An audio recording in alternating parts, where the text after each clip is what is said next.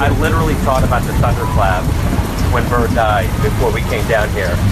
Bam on stage, it happened. And you just you just went It was with raining it. that night.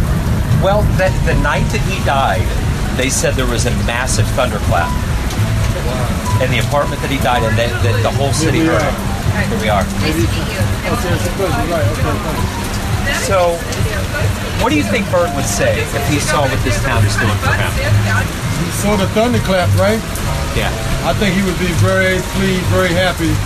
He probably wouldn't believe that they're celebrating him like this. You got a museum, you got a club, you got a Charlie Parker celebration in almost every city, Yeah. several of them, and this is really a great thing. Charlie Parker to me was one of the greatest musicians ever, and, and uh, I feel like he's talking to me. You know, when I hear his music, Yeah. I feel like he's talking to me. He's actually talking to me. So when I was writing those lyrics, they just came. Yeah. But I've been into Charlie Parker since I was a kid, and I first started writing lyrics to his music around uh, 1975. Around Yeah. 1975. why is he going to be so timeless? Everybody loves him. Why is he going to be forever? Because when he came along, when he started playing and experimenting with that new sound, nobody else is doing that. Right. nobody else was playing like Charlie Parker.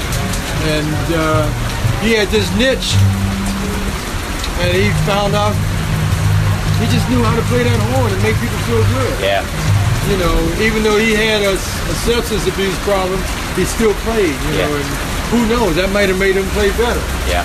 Maybe that's the reason why so many guys started being hooked on drugs. They Yeah. want to play like Charlie Parker. Right. But uh, you know, you don't really need any uh, any type of drugs to play this music. Though Sure. and uh, I'm a living witness. I'm 65 years old. Yeah. You know, I'm You're 65. doing good. I'm retired, and I just thank God that I have my health, Yeah.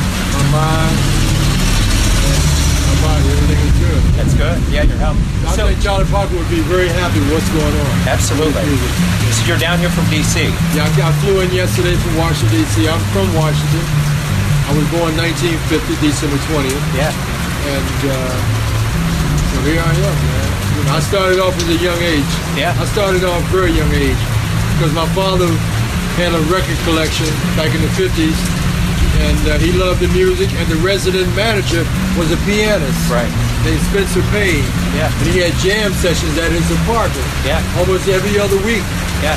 So I was one of the little kids with his children running around the house Yeah. when the grown-ups were in there. And it was people like Shirley Horn and Yeah. Peter Betts and Jimmy Cobb and Buck Hill and uh, Calvin Jones, a lot of musicians. And then I ended up meeting those people when I Yeah. got in my 20s. That's cool. When I started singing, ended up meeting these people. And, and uh, so, you know, my father had the record player. He was playing Bird and King Pleasure and Eddie Jefferson and Frankie Lyman and, and everybody. Yeah. And I would imitate these people. Yeah. People leave the house, I get on this microphone and start singing. Yeah. And I never stopped. Right on. So I was singing songs like 19 Egypt when I was 9 and 10 years old. Yeah. So when I got in the club, John Malachi was the pianist. Yeah. He was the original pianist with the Billy Exxon big band, with all the killer players. Sure. With Art Blakey, Charlie Parker, Dizzy Gillespie, Yeah. Lucky Thompson, Bass Navarro, Yeah. and all them different people. And so, and Sarah Vaughn, Yeah. Lena Horne, Yeah. Pearl Bailey. So Sarah Vaughn was a real sassy, always cursing the guys out. Yeah. So when John started playing with her later on, he would always tell her, why don't you stop being so sassy? Yeah. While she was in the band, then he started introducing her as sassy Sarah Vaughn. Yeah, so yeah. that's how she got her name. Yeah. And uh, so John, he started around in the 70s, he started a workshop at a place called the Pigfoot. Yeah. And I walked in on the first day and I signed up. When it came my turn, he asked me what did I want to sing. And I said, A Night Tunisia. He said, What do you know about A Night Tunisia? I said, Just play it just like the record. and that's, I never stopped. You, not in Tunisia. Tunisia, Tunisia, Tunisia.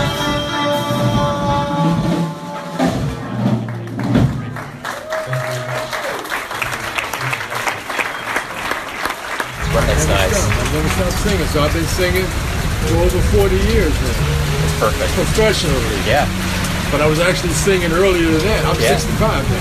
that's beautiful, Yeah, so, man. you know, I'm, I'm, I've been blessed. Yeah, I got my absolutely. health. I'm retired. I got my railroad retirement. I got my Yeah. pension.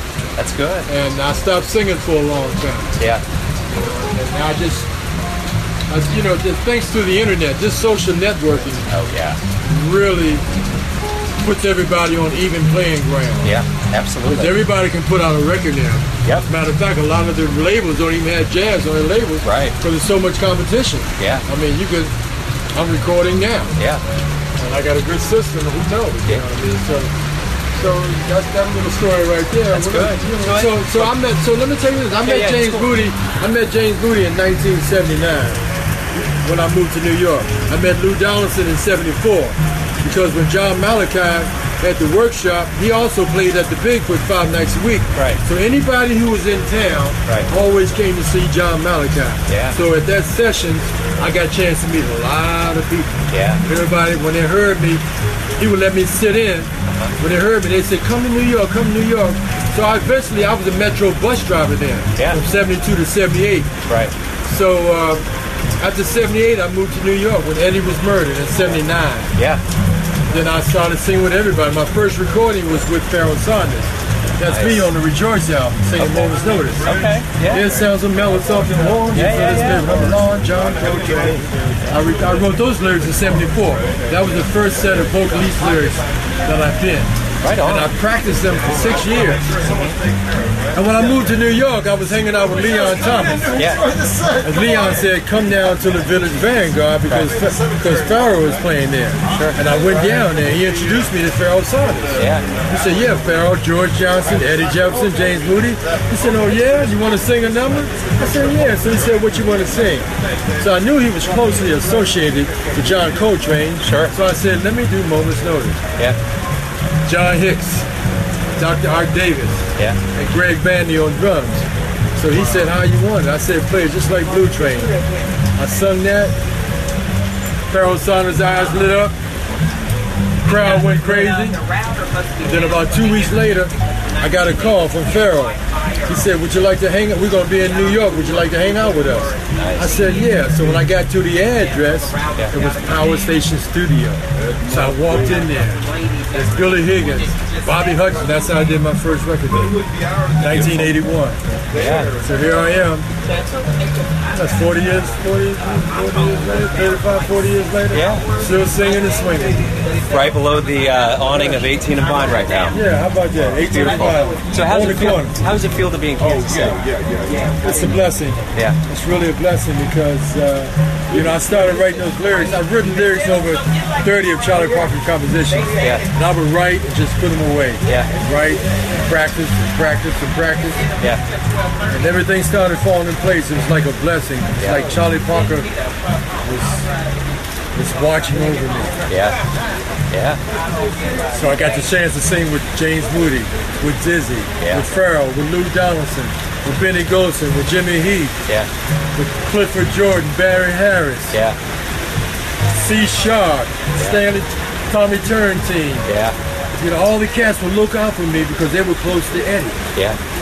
So I've been blessed, man, and uh, I'm still singing. I just feel good, man. Full circle, man. Full circle. That's cool, man. right. That's Thank cool. you. Good. Sir? That's beautiful. Yeah, okay.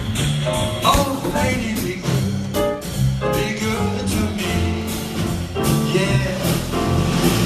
Why don't you please show a little pity, yeah? I'll be here road stomping and bopping in Kansas City, city. Neon Jazz.